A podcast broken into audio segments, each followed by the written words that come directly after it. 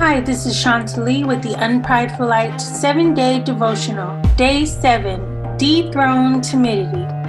We have reached day 7, and if you have not yet done so, make today the day you dethrone timidity and allow God to work freely in your life. Timidity, like conceit and all other prideful enemies of God, works to bind us and prevent us from becoming our authentic selves. Timidity is a work of the flesh, and we must tell our flesh to bow to the will of God. We must tell our flesh to decrease so that God can increase in our lives. Because living for God is never about our abilities or lack of, but it's about what He wants to do in us.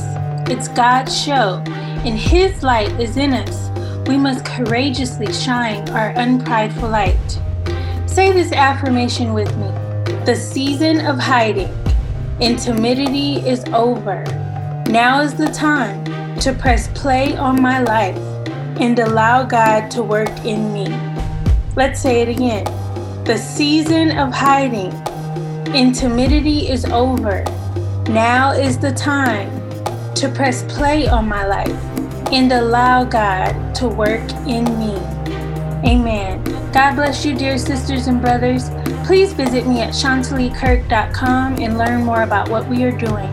We will have prayer and fasting groups. We want to commit to decreasing our flesh so we can see greater works in our land. God says now is the time. Now is the time. And I know some of you hear and feel it too. So don't miss this moment. Don't miss it. See you soon. Learn more about Unprideful Light here at chantaleekirk.com. Take care and have a blessed one.